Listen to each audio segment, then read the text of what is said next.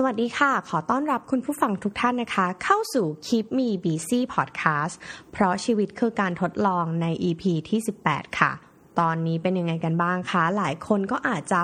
เริ่ม work from home กันแล้ว หรือว่าหลายคนก็อาจจะ work from home มาแล้วกว่าครึ่งเดือนแบบเอมนะคะ แล้วก็เชื่อว่าตอนนี้นะคะ คนไทยครึ่งหนึ่งนะคะ กลายเป็น master chef ไปแล้วนะคะ หลังจากที่จบโควิดนะคะ หรือสถานการณ์คลี่คลายแล้วเนี่ย หลายคนเนี่ยก็อาจจะผันตัวไปเป็นเชฟได้นะคะ หรืออีกครึ่งหนึ่งของประเทศนะคะ กลายเป็นนักเต้นไปแล้วนะคะ ใน TikTok ก็หลายคนก็มีวิธีการคลายเครียดไม่เหมือนกันนะคะ ส่วนเอมเนี่ยเป็นสายกินแล้วก็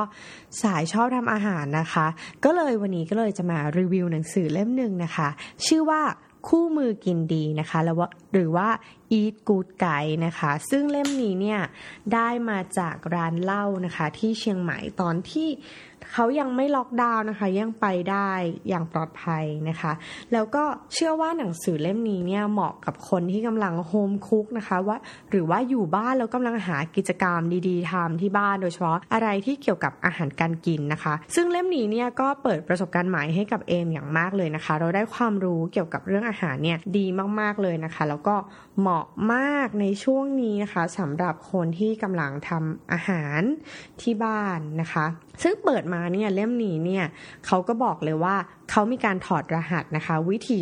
กินดีจาก 5 ชนชาติ ที่อาหารดีที่สุดในโลก ดีก็คือดีต่อสุขภาพนะคะ ทีนี้เนี่ยเขาก็มีอยู่ 5 ชาติด้วยกันนะคะ ข้อแรกนะคะ ชาติแรกเลยก็คือ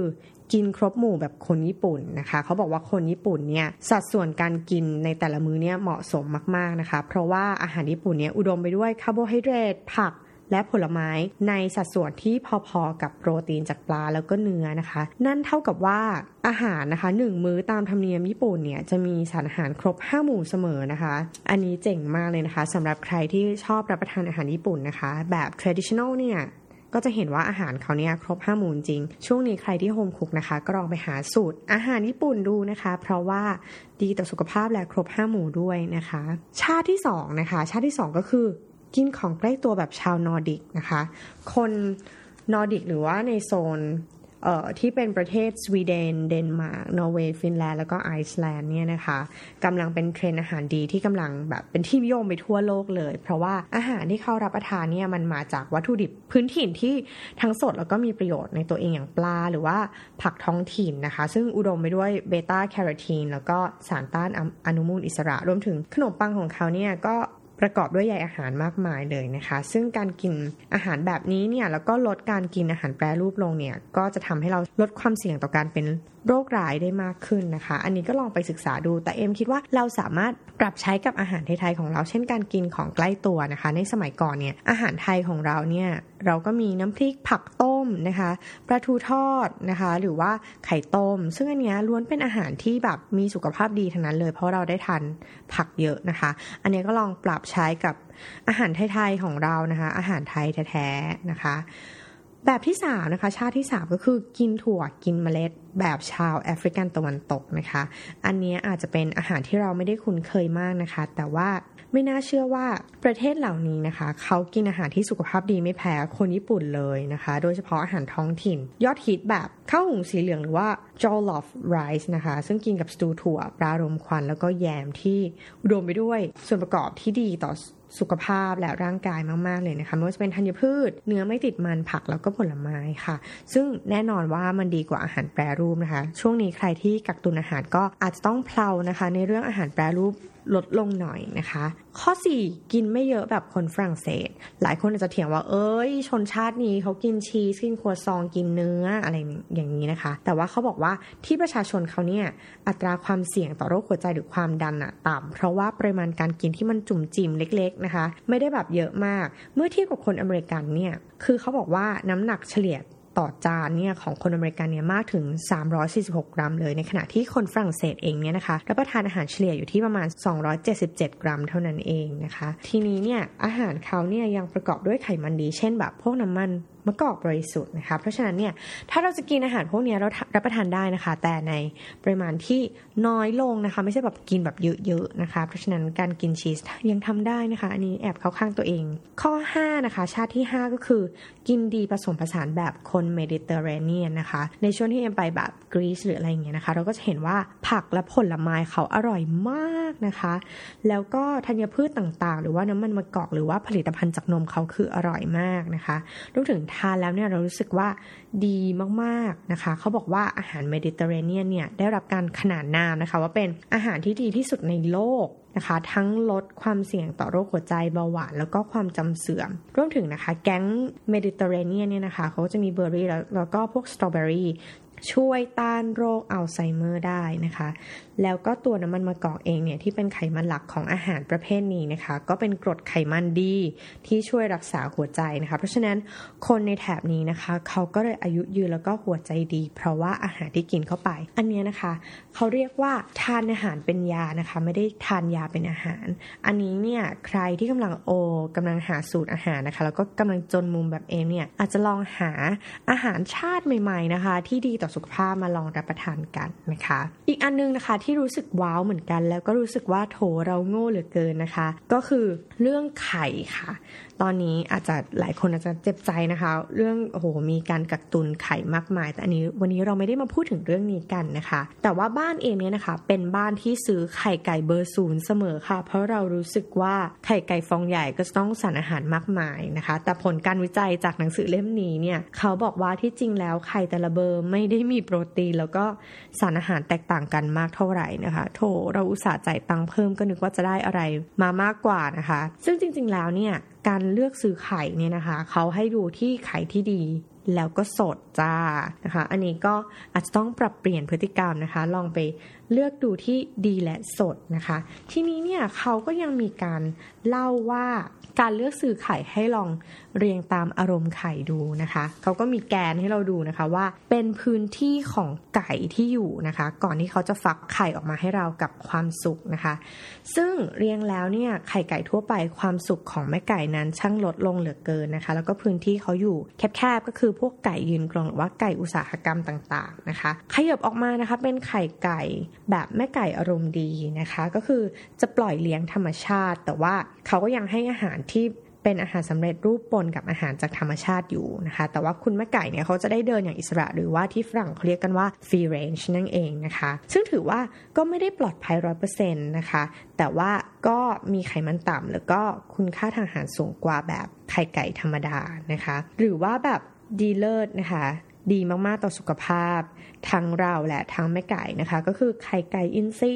ที่เขาก็แม่ไก่เนี่ยถูกเลี้ยงปล่อยตามธรรมชาติแต่อารมณ์ดีกว่า เพราะว่าเขาให้อาหารจากธรรมชาติจริง ๆนะคะ ซึ่งไข่ไก่ประเภทนี้ก็อาจจะแบบหายากหน่อย แล้วก็ไข่ไก่ฟองไม่ได้ใหญ่นะคะ แต่ว่าไขมันต่ำ คุณค่าสารอาหารสูงแล้วก็ปลอดภัยต่อคนกินอย่างเรานะคะ ถ้ามีโอกาสเนี่ยก็ลองดูนะคะ ลองเลือกซื้อไข่แบบใหม่ๆดูบ้างนะคะ หลายบ้านอาจจะลองแล้วนะคะ แต่บ้านเอมเนี่ยเพิ่งเคยรู้จริง ๆ จากหนังสือเล่มนี้นะคะ รวมถึงค่ะช่วงนี้แคลอรี่ของไข่ก็เป็นสิ่งที่เราละเลยไม่ได้เลยนะคะ อยู่บ้านเราก็อย่าอ้วน เพราะฉะนั้นเนี่ยเขาก็มีการเรียงนะคะ ตามลำดับ แคลอรี่นะคะในเมนูไข่ต่างๆ แน่นอนค่ะ ยืนหนึ่งในเรื่องแคลอรี่ต่ำก็ต้องเป็นวิธีการไข่ต้มนะคะ การต้มไข่นี่แหละมีแค่ 72 แคลอรี่เท่านั้นเองนะคะขยับมาก็จะเป็นพวกไข่ลวกอยู่ที่ประมาณ 75 กิโลแคลนะคะไข่ตุนก็ยังโอเคนะคะ อยู่ที่ 80 กิโลแคลอรี่นะคะ แล้วก็เมนูทอดค่ะแน่นอนเมนูทอดแบบ ไข่ดาวก็อยู่ที่ 120 กิโลแคลอรี่นะคะ ในขณะที่ไข่เจียวของโปรดนั้น 240 แคลเลยนะคะ เพราะฉะนั้นนานๆทีนะคะ รับประทานหรือว่าหลายบ้านนะคะ แอบเห็นช่วงนี้เขากำลังคิดทำไข่ฟูนะคะหม้อทอดลมร้อนนะคะ เราก็อยากจะได้บ้างนะคะ อันนี้ก็อาจจะเป็นอีกหนึ่งทางเลือกที่ได้รับประทานไข่ฟู แต่ว่าโนน้ำมันนะคะ อันนี้ก็ลองไปดูกันนะคะ แล้วก็อีกอันนึงนะคะที่น่าสนใจมาก ๆเลยนะคะ จากหนังสือเล่มนี้ก็คือเรื่องกินอาหารทะเลไซส์ไหนดีนะคะ เรื่องนี้เนี่ยเป็นเรื่องที่เอมไม่เคย คิดถึงเลยนะคะ เราชอบทานอะไรก็จะทานอยู่อย่างนั้นนะคะ ซึ่งพออ่านเล่มนี้เรารู้สึกว่าเฮ้ยเวลาที่เรารับประทานอาหารอร่อยเนี่ยก็ต้องไม่เบียดเบียนนะคะ ท้องทะเลของเราด้วย ซึ่งน่าตกใจมากๆเลยนะคะ จากตัวเลขนะคะทางสถิติที่เขาบอกว่าตอนนี้เนี่ยทะเลไทยเนี่ยกำลังเข้าสู่ขั้นวิกฤตเลยนะคะ เขาบอกว่าความสามารถในการจับปลาในน่านน้ำไทยเนี่ยลดลงนะคะ จากชั่วโมงละ 300 กิโลกรัมนะคะเหลือเพียงชั่วโมงละ 25 กิโลกรัมเท่านั้นเอง ซึ่งปริมาณลดลงเนี่ยไปถึง 12%นะคะ แสดงว่ามันต้องมีอะไรผิดปกติในระบบนิเวศ หรือว่าการจับปลาหรือการทำประมงของประเทศไทยแน่เลยนะคะ ซึ่งส่วนหนึ่งเนี่ยในหนังสือก็บอกมาแล้วก็ชวนให้คิดก็คือเราอะทานรับประทานนะคะ สัตว์ทะเลที่เขาตัวเล็กจนเกินไปนะคะทำให้สัตว์เหล่านี้หรือว่าพันสัตว์นะคะ เหล่านี้เนี่ยไม่ได้มีโอกาสที่จะเติบโต คือ เขาก็เลยแนะนำค่ะว่าในฐานะผู้บริโภคอย่างเราๆเนี่ยเราก็ควรจะเลือกซื้อสัตว์น้ำที่ขนาดโตเต็มวัยนะคะ ไม่บริโภคสัตว์น้ำที่ขนาดเล็กเกินไป เพราะว่าเราจะได้อนุญาตให้เขาได้เติบโตแล้วก็ขยายพันธุ์ซะก่อนนะคะ โดยเฉพาะนะคะ เมนูปูไข่ค่ะทุกคน ปูไข่แล้วก็ปลาทองเนี่ยห้ามเด็ดขาดเลยนะคะ เพราะว่าถ้าเราเนี่ยปล่อยให้เขาได้มีชีวิตอยู่ อีกไม่กี่วันนะคะ เขาก็จะได้ไข่จำนวนมาก แล้วก็จะมีแบบสัตว์ทะเลเต็มไปหมดเลยนะคะ อย่างปลาจิ๋วๆหรือว่าปลาทอดเนี่ย อันนี้ไม่รู้จริงๆรู้สึก ผิดมากๆเลยนะคะ พวกปลาจิ๋วๆทอดกรอบเช่นปลาข้าวสารเนี่ยจริงๆอะเขาคือปลากระตักขนาดเล็กนะคะ ที่สามารถโตสูงสุดได้ถึง 15เซนติเมตรเลยนะคะ ถ้าเราไม่จับปลาพวกเนี้ยตอนที่เขาเล็กจนเกินไปเนี่ยมารับประทานเนี่ยเขาจะเพิ่มปริมาณแล้วก็น้ำหนักได้อีกแบบเยอะมากๆเลยค่ะ ลองคิดดูสิคะต่อกระปุกเนี่ยโหปลาข้าวสารกี่ตัวก็ไม่รู้นะคะ นี่รู้สึกผิดมากๆ ทีนี้เขาก็เลยทำฉาดออกมานะคะ ว่ากุ้งหอยปูปลาไซส์ไหนบ้างที่เราควรรับประทานนะคะ อย่างเช่นปลากระพงขาวก็ควรจะให้เขาไซส์สัก 30ถึง50เซนติเมตรนะคะ หรือปลาทูที่เราแบบมีติดบ้านกัน ก็ควรจะไซส์สักประมาณ 16 เซนนะคะ แล้วก็มีอีกหลายอย่างเลยเช่น กุ้งแชบ๊วยอยู่ที่14ถึง15เซนติเมตรนะคะ ถ้าเรารับประทานสัตว์ทะเลนะคะ รับประทานได้เราไม่ห้ามเนาะแต่ว่าไซส์ที่เราควรรับประทานเนี่ยเป็นสายตามที่เขาบอกเลยแอบไม่รีวิวทุกอันนะคะ ไปตามอ่านกันเอง เราก็จะลดผลกระทบในเรื่องระบบนิเวศ แล้วก็การขยายพันธุ์ของปลาได้ดีขึ้นนะคะ เพราะฉะนั้นอิ่มท้องแล้วนะคะ เราก็ต้องไม่เบียดเบียนระบบนิเวศด้วย แล้วก็เขาก็ยังแนะนำนะคะแหล่งซื้อ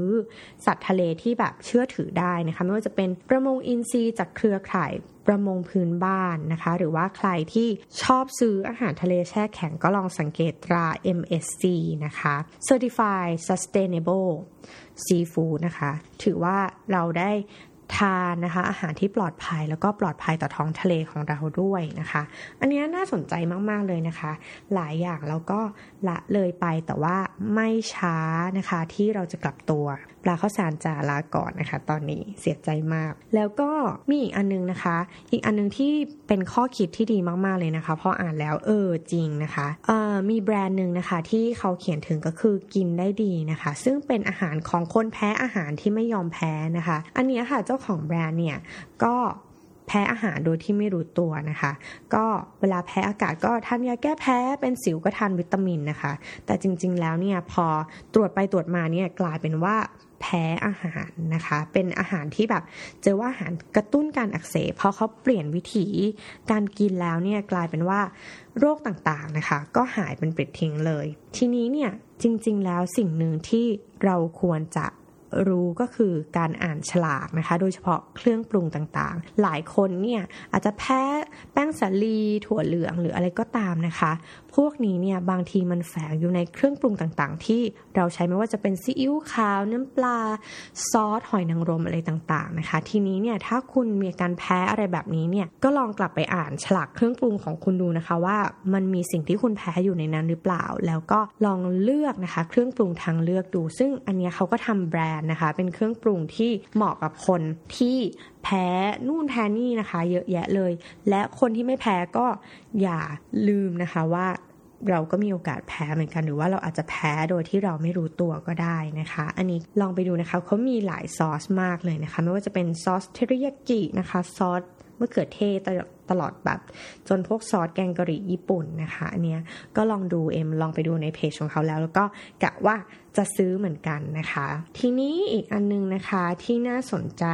ก็คือว่าเรื่องเกลือค่ะ เกลือก็เป็นอีกเครื่องปรุงหนึ่งซึ่งน่าสนใจเหมือนกันเนาะคือสมัยก่อนเนี่ยคนไทยก็ไม่ได้มีน้ำปลา มีอะไรเยอะแยะนะคะ เราก็ใช้เกลือนี่แหละในการปรุงอาหาร ทีนี้เนี่ยเกลือเนี่ยดียังไงนะคะ ตอนนี้ใครที่เป็นสายคลีนนะคะ ก็ถ้าจะปรุงเค็มนิดนึงก็ต้องใช้ดอกเกลือนะคะ ซึ่งจะบอกว่าจริง ๆ แล้วว่าดอกเกลือเนี่ยเป็นส่วนที่เจ้าของนาเกลือมักจะช้อนเก็บไว้กินเองเพราะเป็นส่วนที่ดีที่สุดนะคะ อันนี้ต้องแอบไปตามหาแล้วก็มีติดครัวไว้นะคะ เพราะว่าดอกเกลือเนี่ยนอกจากที่รสเค็มอร่อยแล้วเนี่ยเขายังมีผลึกที่โตกว่าพวกเกลือป่นนะคะทำให้เราไม่เผลอ ปรุงเค็มจนมากเกินไป หลายคนเนี่ยรับประทานอาหารอาจจะระวังเรื่องความหวานนะคะ แต่อีกอันนึงที่เราต้องระวังก็คือเรื่องเค็มเช่นเดียวกันนะคะ แล้วเขาก็ให้ความรู้ในเกลือประเภทต่างๆนะคะ อันนี้ลองไปหาอ่านดูซึ่งดีมากๆนะคะ อยากให้ลองอ่านกันแล้วก็อีกอันนึงค่ะ เมื่อกี้เราพูดถึงเรื่องซอสนะคะ เขาก็มีพูดถึงเรื่องซอสอะไรต่างๆ ซึ่ง โอ้โห เอ็มไป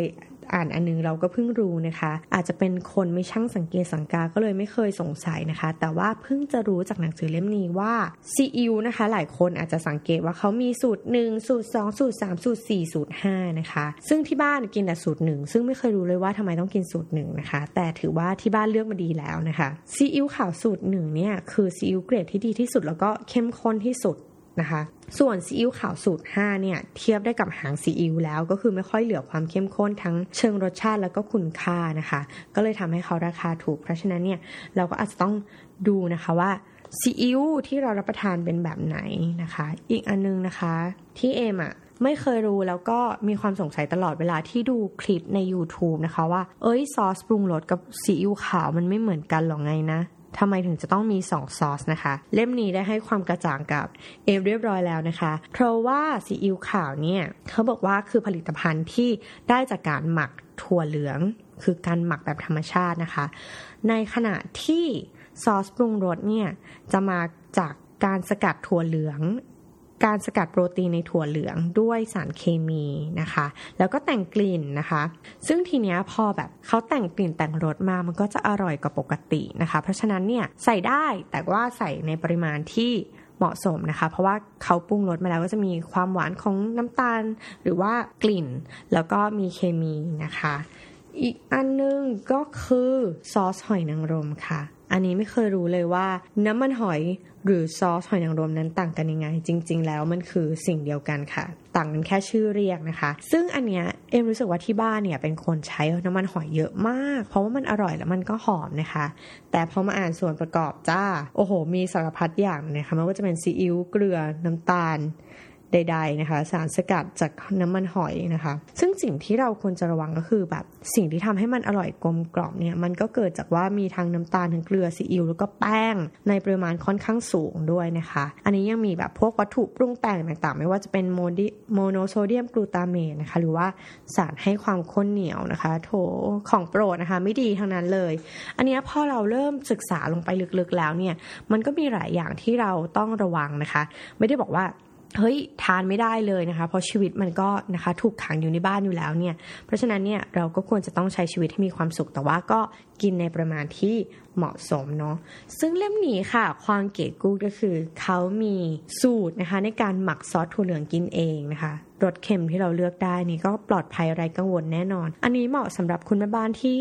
กำลังเบื่อๆนะคะ แบบทำกับข้าวทุกอย่างตาม YouTube ที่กำลังอินเทรนแบบเอมแล้วนะคะ แบบรู้สึกหมดแล้วฉันจะทำอะไรต่อดี เริ่มมีความคิดว่าอยากจะหมักซีอิ๊วกินเองนะคะ แต่ทั้งนี้ทั้งนั้นนะคะถั่วเหลืองที่เราจะนำมาหมักเนี่ยก็ควรจะเป็นถั่วเหลืองอินทรีย์นะคะ ก็หาซื้อได้ตามพวกร้านมังสวิรัตหรือว่าเลมอนฟาร์มนะคะ อันนี้เขาก็มีแนะนำแหล่งด้วย ซึ่งแบบเก๋กูนมากนะคะเลมอนฟาร์มอยู่ใกล้บ้าน อีกอันนึงค่ะ ที่สะเทือนใจ ใครหลาย ๆ คนมาก ๆ เลยนะคะ ก็คือคนที่ชอบรับประทานเส้นแบบเอมค่ะ เขาก็มีเรื่องเล่าเกี่ยวกับการกินเส้นนะคะ เอมเนี่ยชอบกินทุกเส้นเลยนะคะเป็นคนไม่ชอบกินข้าว แต่พออ่านเล่มนี้แล้วเนี่ยก็ทำให้เห็นว่าเออจริง ๆ แล้วการกินข้าวขาวเนี่ยมันยังดีกว่าการกินเส้นด้วยซ้ำนะคะ แน่นอนเขาก็มีการเรียงแคลอรี่ให้ดูนะคะ ลองทายกันดูสิคะว่า เส้นไหนที่แคลอรี่เยอะที่สุด เส้นใหญ่นั่นเองนะคะ ที่แคลอรี่เยอะเนี่ยเพราะว่าเส้นก็ใหญ่แล้วยังจะคลุกน้ำมันด้วยนะคะ ซึ่งการรับประทานเนี่ยจริง ๆ แล้วรับประทานได้แต่อาจจะต้องระวังนิดนึงนะคะ ในเรื่องแคลอรี่ เพราะว่าต่อร้อยกรัมเนี่ยให้พลังงานถึง 220 กิโลแคลอรี่เลยนะคะ แล้วก็ข้อควรระวังของพวกเส้นใหญ่นะคะ ก็คือบูดง่ายแล้วก็คลุกน้ำมันเยอะนะคะ อีกอันนึงที่ เป็นความเข้าใจผิดของใครหลาย ๆ คนนะคะ ก็คือวุ้นเส้นนะคะวุ้นเส้นเนี่ยเขาไม่ได้ให้พลังงานต่ำเลยนะคะ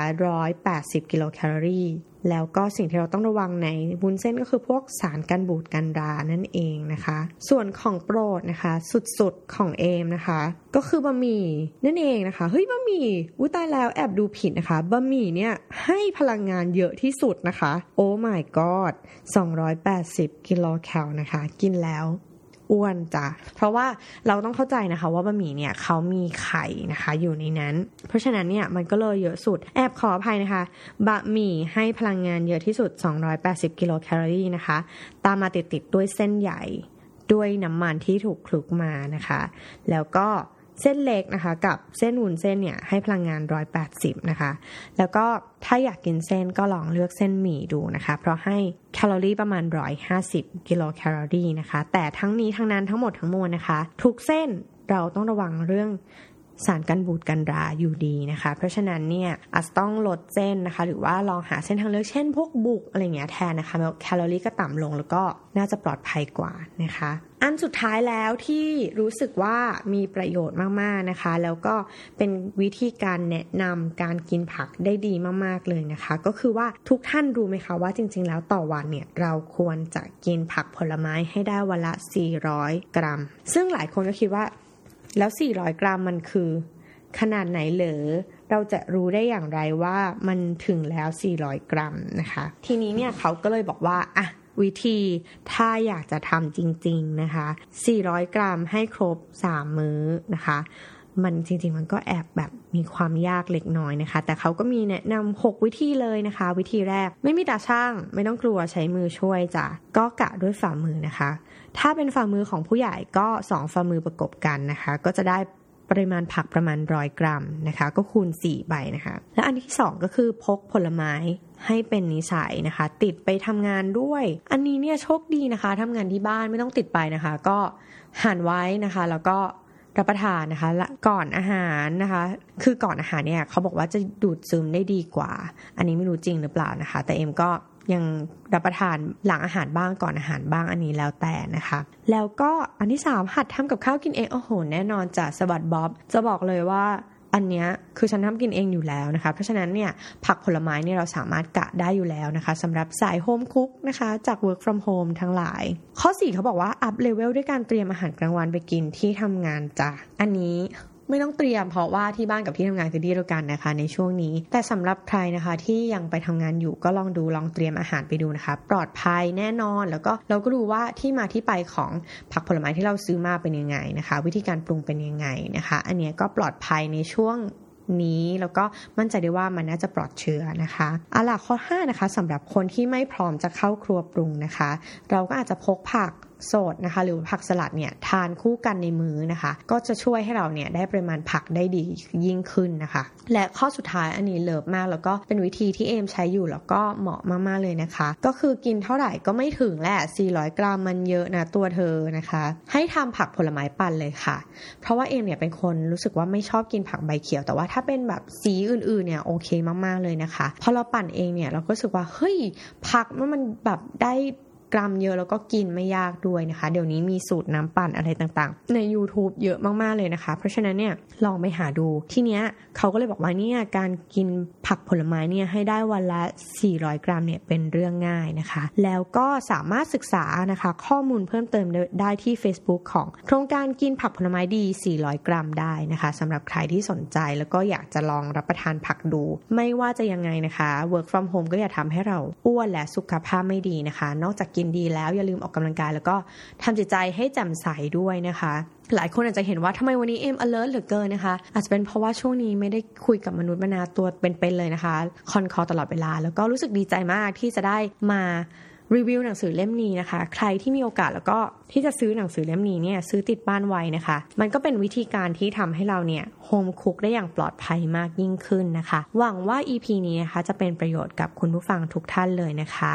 แล้วก็วันนี้ก็สวัสดีค่ะ